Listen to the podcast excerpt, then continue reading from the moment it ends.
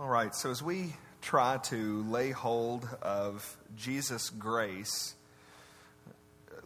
there are, and particularly as we lay hold of Jesus' grace to change, to be different, and as we put off and put on, there are, for the, the next two sessions, what I want to do is talk about some things that we're moving in the direction of. The the point of the Finally Free book is for me to give um, eight sort of gospel-centered strategies for turning the corner. So this isn't this isn't a summary of the book. It's just a selection of two of the issues that I talk about in the book, and I'm going to try to talk them at least, in, certainly in one way, a little differently than I do in the book, so that it's not a repeat if you've read it or if you're going to read it. But uh, um, but the first thing that I want to talk about is using sorrow uh, to fight for purity from pornography. That sounds like an odd thing to do, to use sorrow to fight for purity, but I think it's biblical, and I want to uh, look at that um, with you uh, in Second Corinthians seven. Second Corinthians seven. And this is a passage that is a little strange. It's It's got a message that is a weird message on the face of it, because the message is Paul saying, I'm happy that I made you sad. So usually when people say that, we think they're mean. I'm happy you're sad, and we think, well, okay, you're mean. Uh, but Paul is not mean, and yet he writes to the Corinthians, and he said, I did some things that make you sad, and I am happy that I did that. And we're going to see why he was happy they were sad. In fact, in my Bible, the editors put a little note over that said, Paul's joy. And if you're just reading the note, Paul's joy, and then you start reading, you're going to be shocked to discover that what made him happy is that they got upset. Um, and how he can do that and not be mean is explained in here. And this is important because on the authority of this text, when we are struggling with porn, or when we're related to someone who is, or when we're helping someone who is, we need to pray that they would be sad. And we need to work towards their sorrow. Because as it turns out, it's one of the fundamental elements of change when people are forsaking their sin. And here's what Paul means.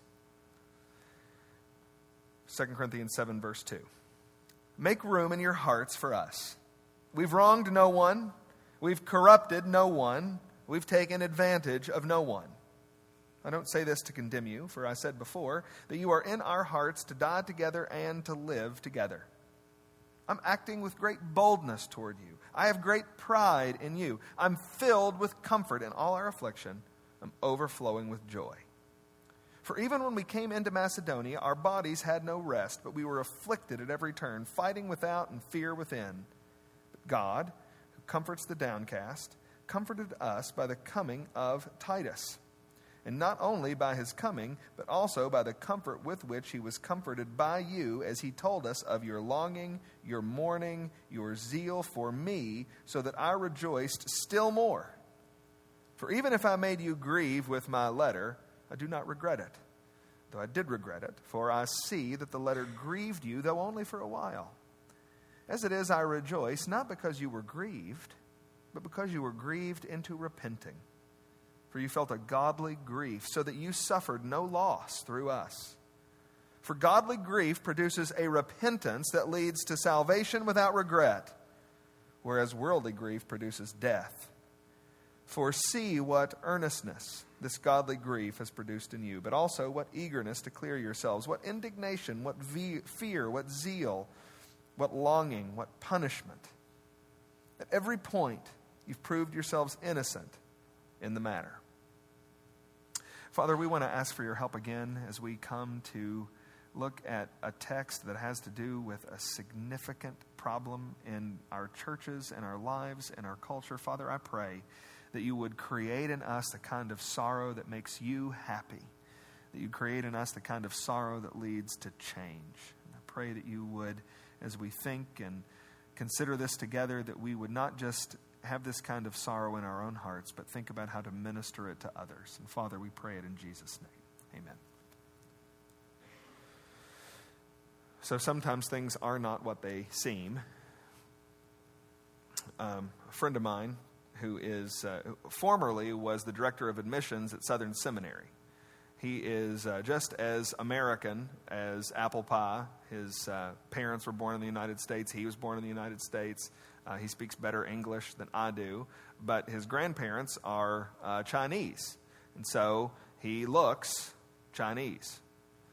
And he actually went uh, to a church uh, several years ago with uh, Doctor Mueller, the president of Southern. Uh, he went as the admissions director to, uh, to be at this Uh, large church where Doctor Mueller was going to be speaking, uh, and he was going to have an admissions booth for Southern out in the lobby. And um, Doctor Mueller got up and spoke, and uh, when he was done, the pastor of the church came up, and uh, he sees uh, Doctor Mueller sitting next to this admissions director, and he says, "Doctor Mueller, that was such a great sermon. And we're so thankful, and we want to we want to close our service in prayer, but I'm not going to pray.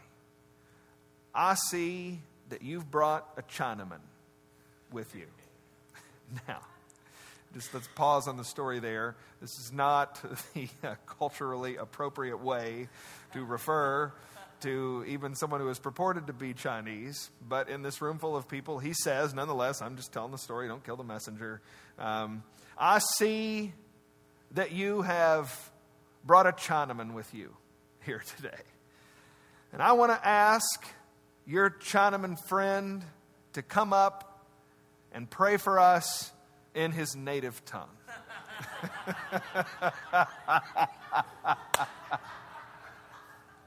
So he comes up and he takes the mic and he says, "Dear Lord, thanks for calling us together," whatever, you know. And it was just, oh man, it's one of those things I wish I could have been there for, you know. He was super gracious about it. Doctor Mohler was, "Oh, I'm so sorry that it's okay," whatever.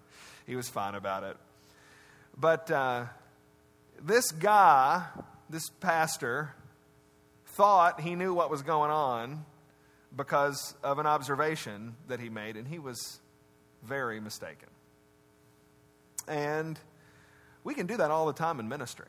All the time in ministry we do that. And one of the ways that we we legitimately do it is we can look at people who are confessing their sin. We, they, maybe they've been caught, maybe they've come forward and volunteered, but we look at people who are confessing their sins. And this is often a very painful thing for them to do. And there has been crying and tears and pain and a pleading to be different. And we can operate under the assumption that because there are tears and weeping, that that person's really going to be different. And uh, one of the stories that I tell, that I that I mention in the book, is about uh, two men that I think I call Paul and, and Ryan. Um, it's not their real names, but... Um, uh, Two real men that I knew, both of them had been found to be struggling with pornography. Um, they they got into pornography in very different ways, uh, but they each got into it. And that's a problem in and of itself, but they were also both married. And their wives discovered this problem with pornography. And each of their wives insisted Um, that there was not going to be any accommodation of this, but this was going to be a really bad deal if they did not come and meet with me. I was their pastor. And so two separate men, two separate wives, two separate situations come and meet with me individually, and both of them sat in my office and cried in their individual meetings. I mean... W- one of them got down on their knees at their wife's feet, burying his tear-streaked face in her lap, and was pleading with her for forgiveness. It was going to be different. He was never going to do it again. One guy was screaming so loudly that some security from down the hall came in because they didn't think everything was okay in my office. Um, both of them looked sad. But one of them changed, and the other one didn't. So I know I walked with them through a path to change uh, or not change in one sense. And I know both their stories, and I watched one man change, and I watched another man not change. And he's now divorced from his wife, separated from his kids. He spent time in jail. But the point is, on that first day in my office, they both looked identical. So this poses a ministry difficulty here. Um, how are we supposed to tell the difference? When, when we're looking at someone cry, when we're looking at someone plead for forgiveness in what seems to be a authentic confession of sin, how would we know if that's genuine? How would we know if the person that God has given us to help really means business about change? How would we know if our husband or our wife or our son or our mom or our dad, through a tear-filled confession, really means it? How would we know? How will we know if it's us? How will we know in the throes of a tear-filled confession as we're pleading for forgiveness? How do we know if it's the kind of confession that's going to really lead to change?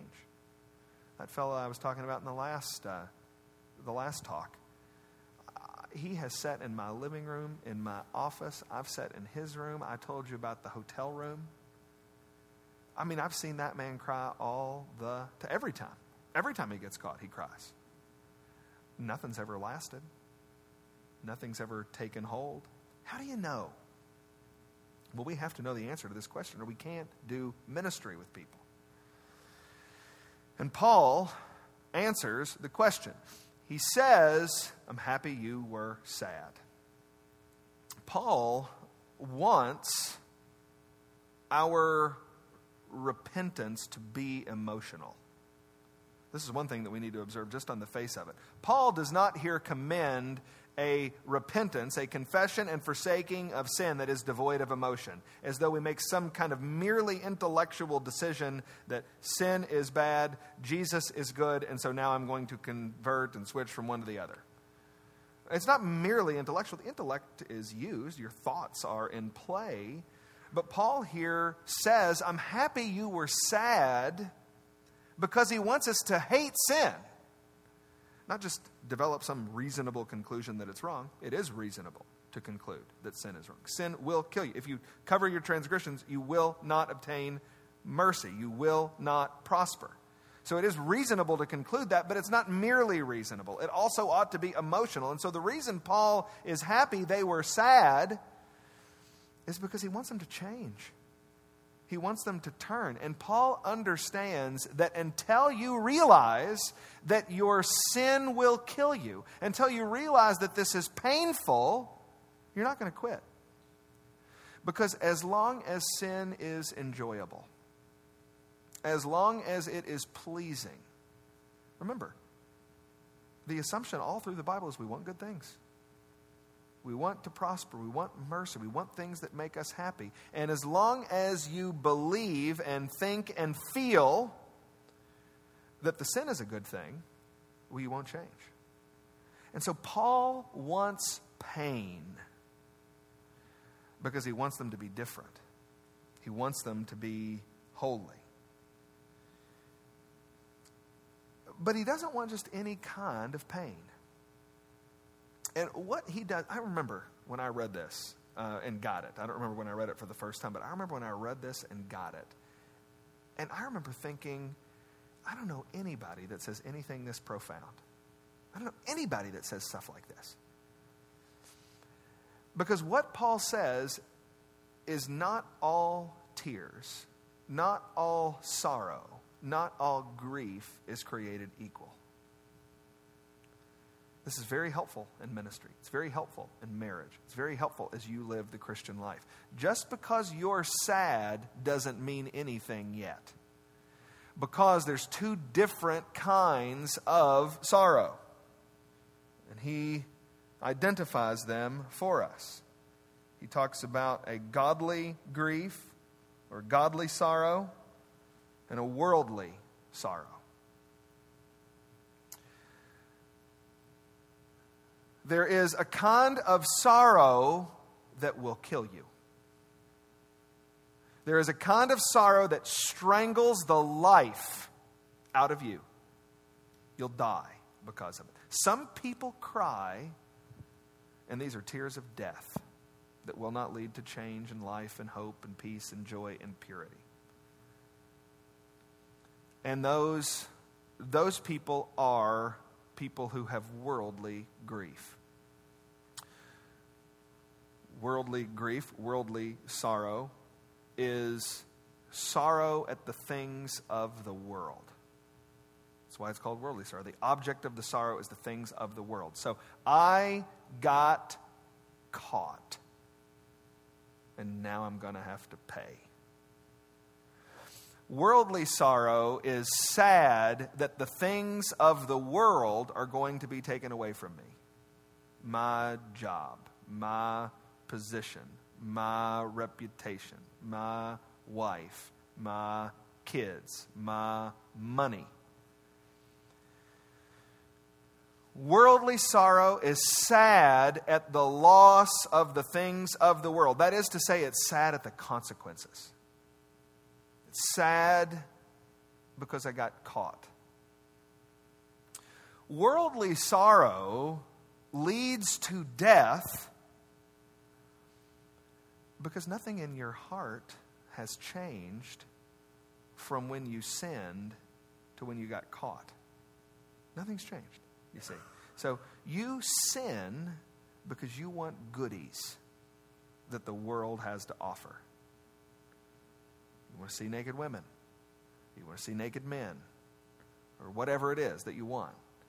You want those things that the world has to offer, and so you take them. You steal. You try to steal prosperity. You try to steal mercy. And so you take them, and then you get caught. And now you're afraid, or you find out that the goodies are going to be taken away. You're going to lose things you would like to keep. And so the object of sin and the object of worldly sorrow is the same. Your stuff, your comfort, your things. You have things you want that you'd like to steal in your sin, and you have things you'd like to keep that somebody's going to take in your worldly sorrow. It's the things of the world. You are no different when you're crying over your sin and worldly sorrow than when you sinned in the first place. It's about you and what you want. It's a kind of sorrow that will lead to death. But then there's this other kind of sorrow. It's godly grief or godly sorrow. Godly grief, verse ten, produces a repentance that leads to salvation without regret. So here's this other kind of sorrow, this other person crying. And that is going to lead to repentance, to a confession and a forsaking of sin. And that is going to lead to salvation. You're going to get life out of it. One person on the floor crying at his wife's feet is going to die because he doesn't want to lose his junk. And another person is crying at his feet at his wife's feet, and he's going to live. Why? It's godly grief. It's godly sorrow. The object of the grief is sorrow. Everything is different. I am broken that I've broken God's law. I'm broken that I've broken God's heart. I'm broken that the only person who ultimately matters and the person who always knew was offended. And I don't want to lose him. I want him. Sin grieves his heart, and I want him. and I'm willing to do whatever I've got to do to keep him. That's different. The logic of sin is I want the stuff I want. I want it when I want it, and I want it on the terms that I want it. Worldly grief says the same thing. But godly grief says, I want God. I don't, I don't want the worldly junk anymore. I want God. And so this leads to repentance. It leads to a forsaking. Because your motivation has really changed. That's unbelievably profound. We cannot assume that because we are sad or because somebody we know is sad, that this is a good thing.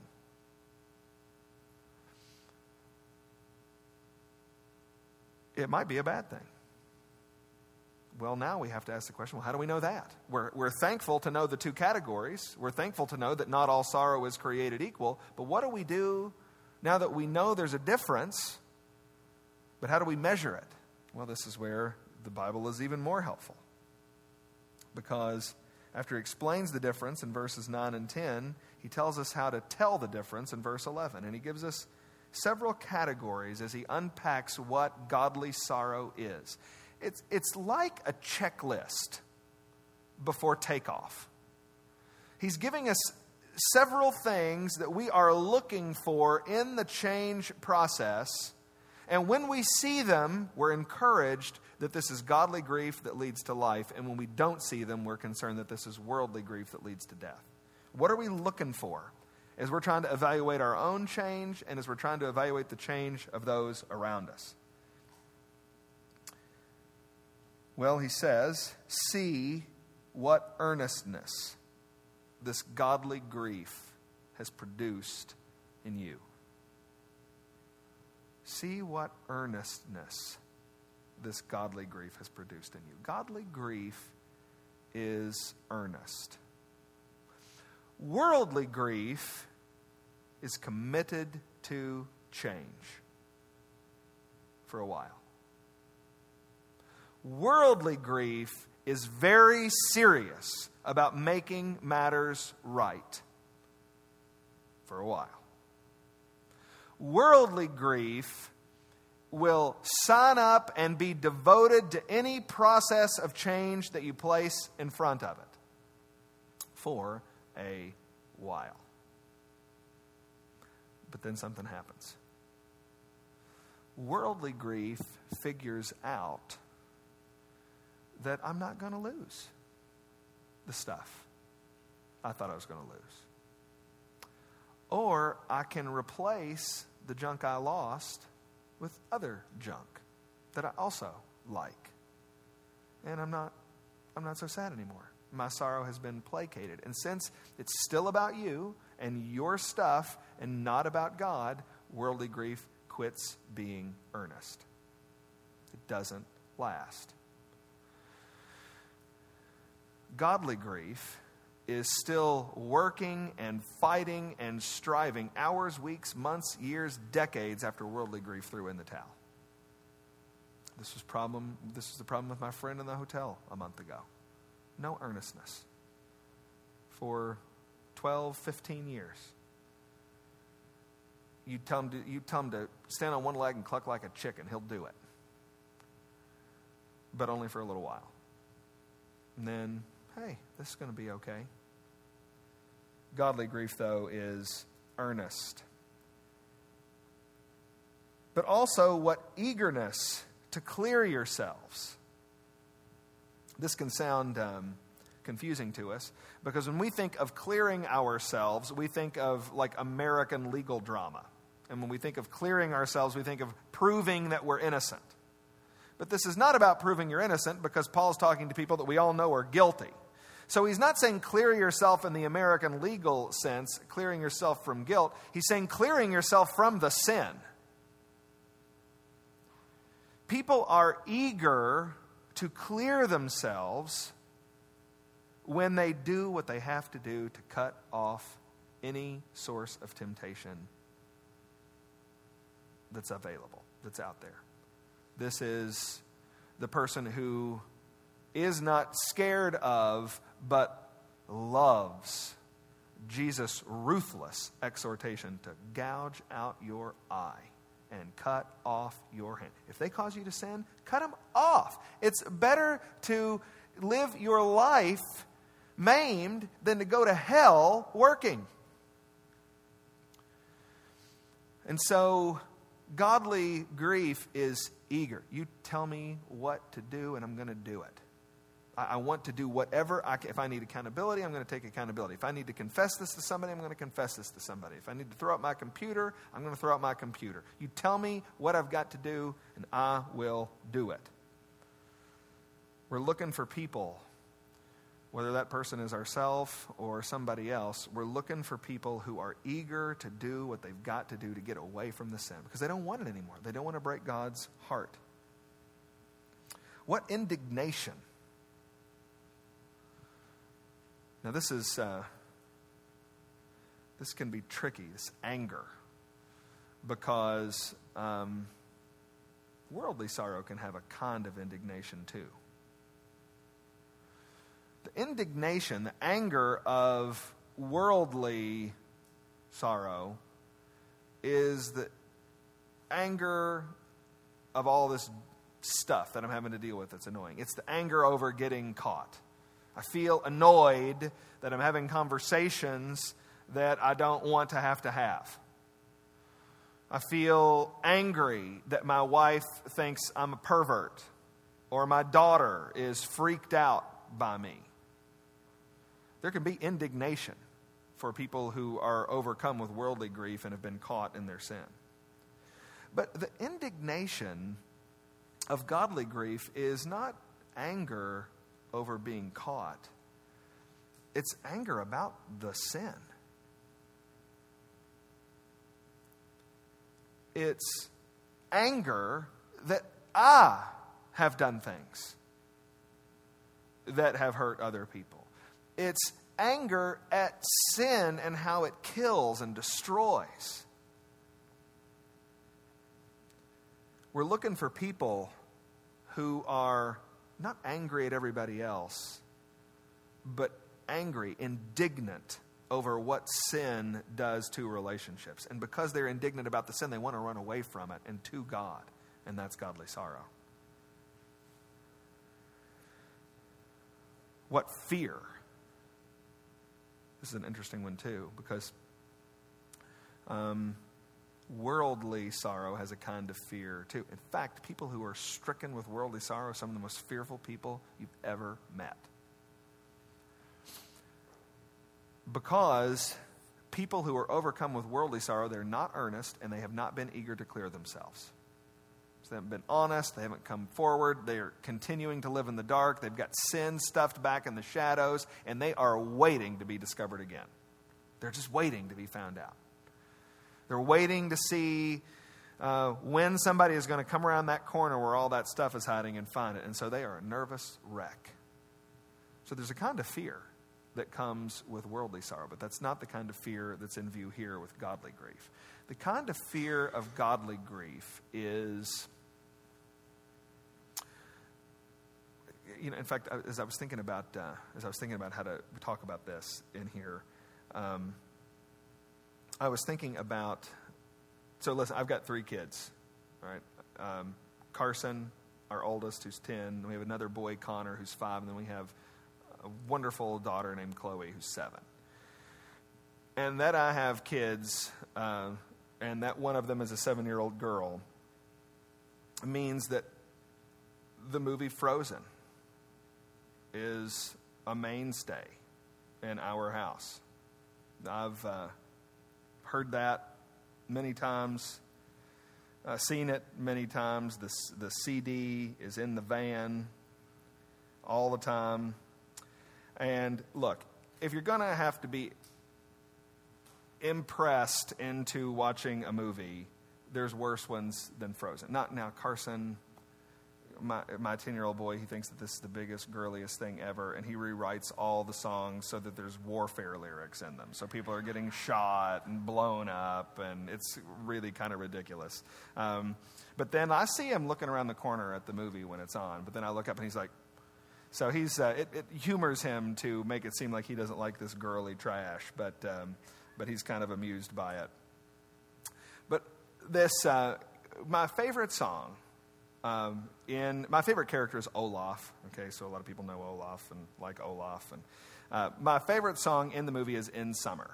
All right, and uh, it starts out with him talking about how he'd like to experience summer. He's, Olaf's a snowman, by the way, for those of you without seven-year-old daughters. Uh, Olaf is a snowman uh, in this frozen tundra of the uh, frozen land, and uh, whatever the name of it's called, I can't remember. But he's a snowman, he's a magical snowman, and he sings and dances, and he's funny. And um, but all he knows is wintertime.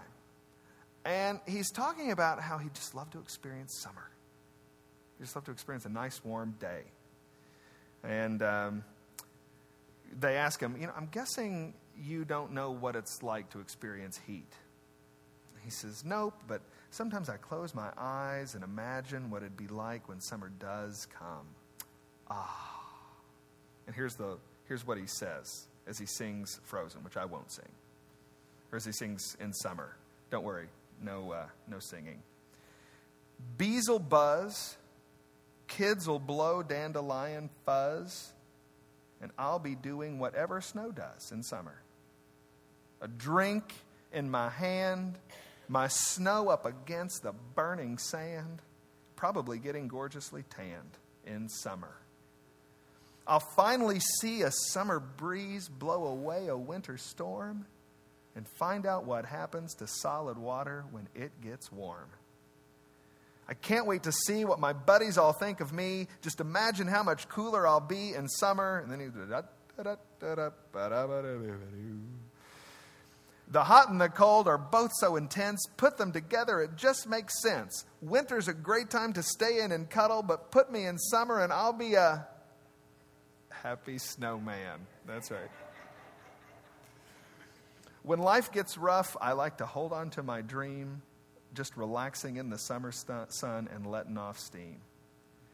Oh, the sky will be blue, and you guys will be there too, when I finally do what frozen things do in summer. Now, if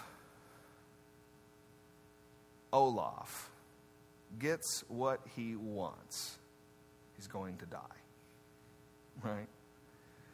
But he has no idea. He has no idea that this thing that he wants, he's talking about having a drink in his hand, he will be the drink in someone's hand if he gets what he wants. And if he could grasp for a moment what he really is after, it would send a shudder up his already frozen spine.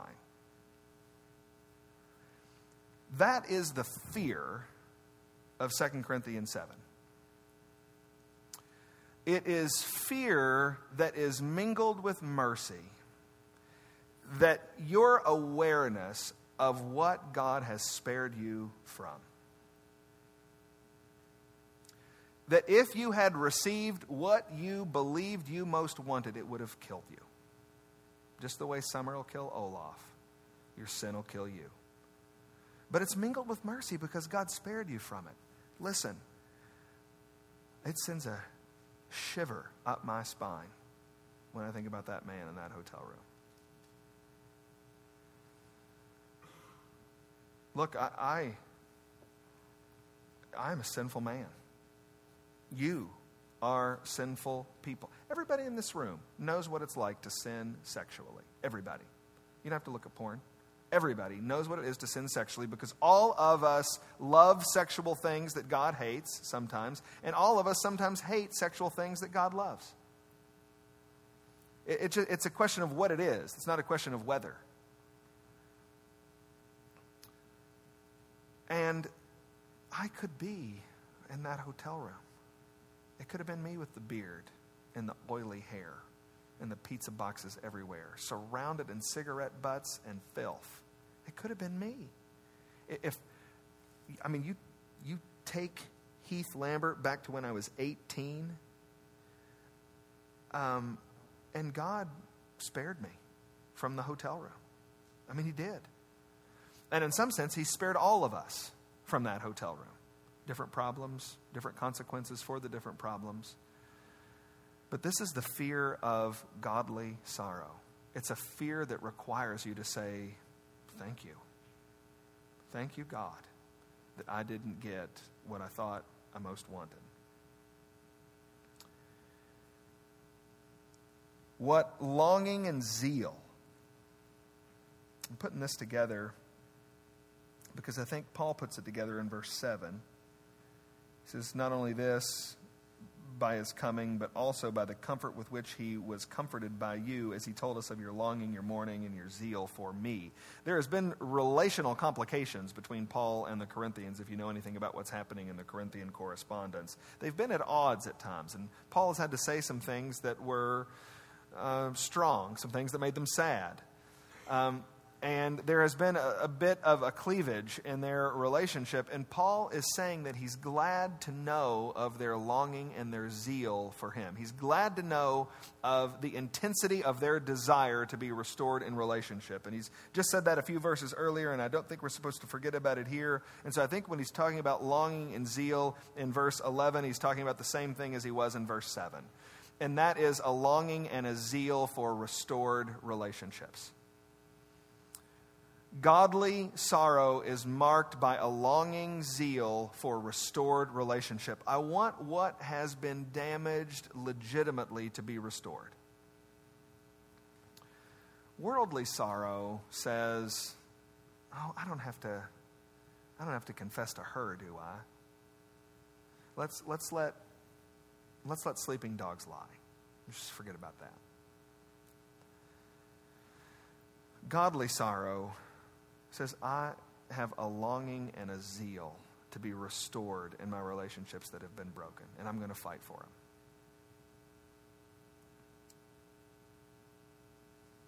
He says, what longing and what zeal and what punishment. This sounds the weirdest one to us. What punishment? Godly sorrow is marked by punishment. And what does that mean?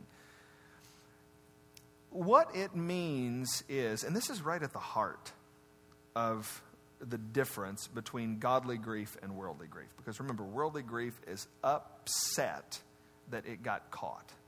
Worldly grief is upset about consequences. Godly grief, on the other hand, embraces the consequences. Not because they're fun. You don't have to love pain to do this. You don't have to think it's awesome for your wife to be upset with you. Or you don't have to think it's awesome to be on the couch for a few nights. You don't have to think it's awesome to lose your job. You're not supposed to love pain, but there is an embrace that the consequences from my sin are good and right. And they are what I have coming to me. They're going to be hard. They will be unpleasant. That's the way consequences work. That's the promise of the Bible. If you conceal your transgressions, you will not prosper. So this is proof that that's true. You don't have to love pain, but you do have to accept um, that these consequences are legitimate. And uh, one of the stories that I tell in the book is of a of a man that I had counseled who had looked at uh, illegal pornography, and he got arrested for it. And um, he came to our church for counseling with this as the case was unfolding, and he got an attorney, and what they discovered was that the arresting officers made mistakes. Um, and because of those mistakes, almost everything they had collected was not going to be admissible in court. And so the attorney said, all you have to do is plead not guilty, and this is going to go away. And so this guy comes, and there was me and a couple other elders in the room, and he's reporting that uh, this is great news, that he's going to be able to plead not guilty and get off. And weren't we excited? And I asked him, do you want to die? Which he did not. But after he stared at me, looking at me funny, I read him this passage. that worldly sorrow leads to death. And the way you can be certain that you're not leading, you're not, you don't have a kind of sorrow that's going to kill you, is when you kind of, when you have a kind of sorrow that embraces consequences. And so the question is not, how can you plead to get out of this? But is the accusation true? Did you possess this illegal pornography? And the answer was yes, I possessed it. Well, so then, friend, you're not allowed to tell a lie in a court of law and say not guilty to get out of the consequence. That will be proof that you have a kind of sorrow that is not going to lead to life and change. And God bless him. He didn't plead not guilty. He pled guilty. And actually, it still went away because of another reason. But uh, um, um, but he was willing to take the consequences because he wanted life. You, you show me somebody who's trying to wiggle away from consequences, I'll show you a person who a million to one is dying of worldly sorrow. It doesn't mean you love consequences. It doesn't mean there's no tears. It doesn't mean you don't come and say, I need help because this is going to be one of the hardest things I've ever done. That's fine. Pain's not fun. Consequences aren't fun. But we're not allowed to lie and squirm to get away from it. And then finally, it says, at every point, you've proved yourselves innocent in the matter. Now, what does this mean? Because as we talked about before, I thought we were talking about somebody who was actually, really, truly guilty. But now, Paul is saying they proved themselves innocent in the matter. So what is this? Well, he doesn't mean that they were innocent of the sin. He means that at every point they have proved themselves innocent of godly sorrow, or of worldly sorrow, excuse me. You're not innocent of the sin. You're innocent of possessing worldly sorrow at every point. And so what he's saying is these things go together. We don't pick and choose. We don't say, well, um, I'm really earnest, but I'm avoiding consequences. Or I accepted the consequences, but I'm not earnest. These things go together. At every point, we are using these things to evaluate ourselves and others about whether our sorrow is of the worldly stripe that kills or the godly stripe that brings to life. And so this is what we're doing. And by the way, I mean, we're talking, we're talking about this in the context of pornography, but this is a passage that is not uh, limited to application to pornography. This is about every sin. I mean, people say all the time, how can I know if this person's changing? How can I know what's happened in this person's life? Well, this is why Second Corinthians seven is in the Bible. This helps us to know who we're dealing with. And it helps us to know over the long haul. You can't, here's the reality. You can't know when that person's in your office crying. You can't know when you're blowing your nose after you've cried. You can't know immediately right then what kind of sorrow you've got. It's going to take time. And over time, in the context of your brothers and sisters in church, you're going to have to demonstrate at every point that you are innocent of worldly sorrow. And that means we have to come back to what we've said several times already. How are you going to do that? When somebody's looking at porn, whether that's you or somebody you're helping, there are a couple of different ways that you can get off the rails with regard to this sorrow issue.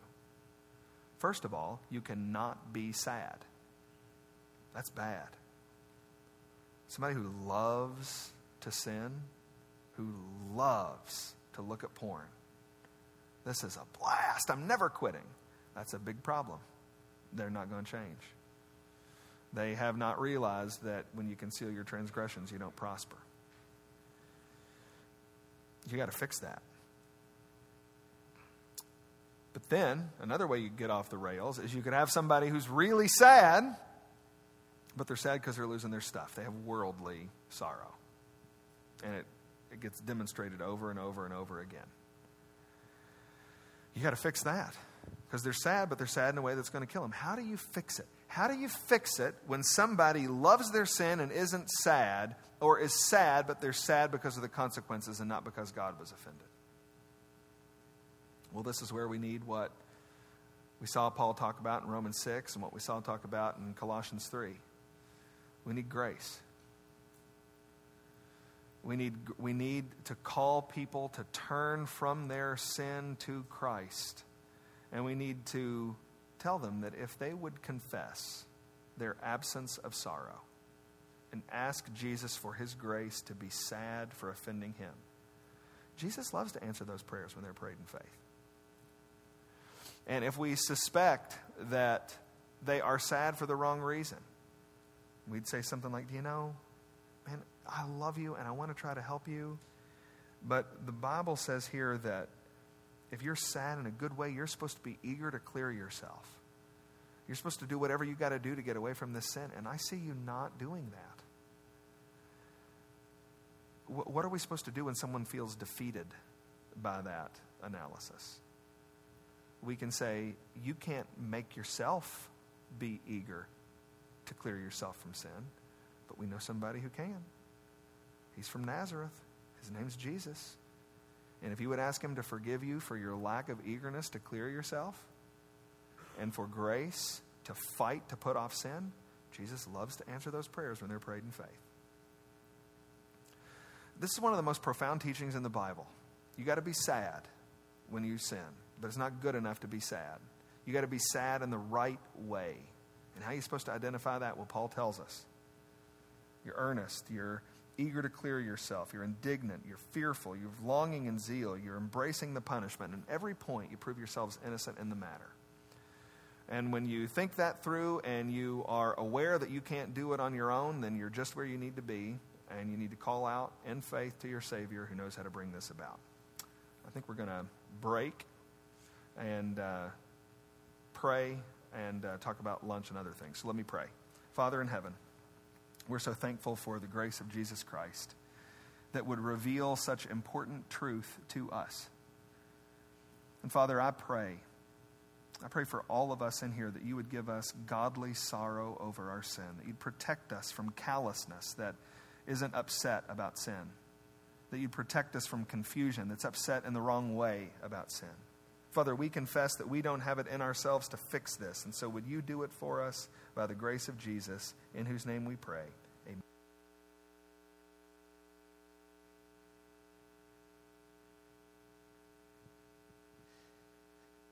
It's good stuff. Heavy stuff, good stuff, freeing stuff. I apologize to you that I uh, have been amiss by not introducing myself. My name is Brian Fannin. I serve as the small groups pastor here at Grace Fellowship, and um, I am uh, truly excited about all the things that you're going to get to experience, not only uh, this afternoon with Heath, got one more session, but uh, tonight and uh, through the weekend.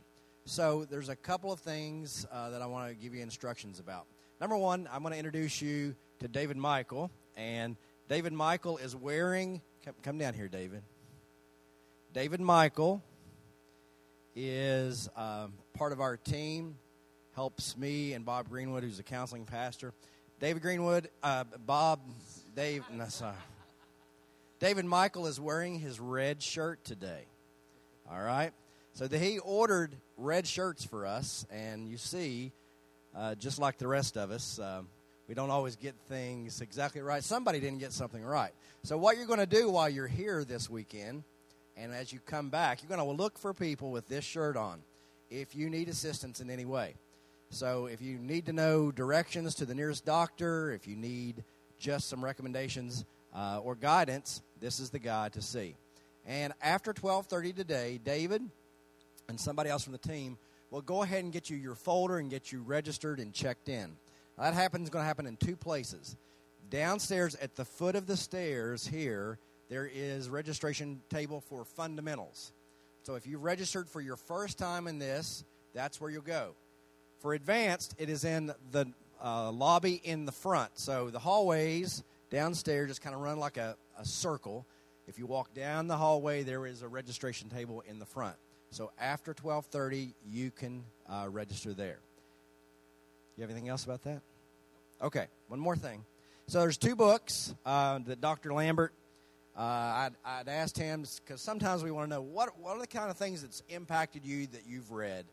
Uh, this particular little book uh, we've used here at Grace a whole bunch, uh, The Cross-Centered Life by C J Mahaney. It is a fantastic book. It will point your eyes back to uh, to Jesus in all things. The second one that he suggested was Killing Sin Habits by Doctor Stuart Scott, and uh, that also is available in the Resource Center. If you want to just glance at these, we put some copies in here where you'll pick up your lunch, um, and if you want to buy it with cash, you can there, or later today, or through the weekend, they are available in the Resource Center. So, David, I'm going to let you give them directions for lunch, and you pray with them, and... Yeah, so we got uh, sandwiches for you all from Potbelly. I don't know if you've ever had those before, uh, but they're really good. So there's a couple different varieties. Uh, so you just go out these doors and make two lines, and then there are tables set up in the classrooms over, over that way. So I think you'll understand what to do. But let's go ahead and pray, and then we can eat. Lord, uh, thank you uh, for feeding our souls, and just the reminder that we have every day of how much we, um, how much, how much need we are in, uh, that we need your word uh, to feed us. Thank you for truth. Thank you for these things that guide us and help us to know uh, who you are. Help us to know our place before you and uh, how desperate we are for Jesus and what he has done for us. Uh, just continue to bless us the rest of this day. Uh, open our hearts, open our, our eyes to be able to see Uh, what you have for us, and it's in Jesus' name I pray. Amen. All right, let's eat. Oh, sorry. Uh, we have an hour for lunch, uh, so there's plenty of time to eat, and then uh, if you want to go to the Resource Center or register uh, for this evening, you'll have time for that. So we'll meet back here at one o'clock.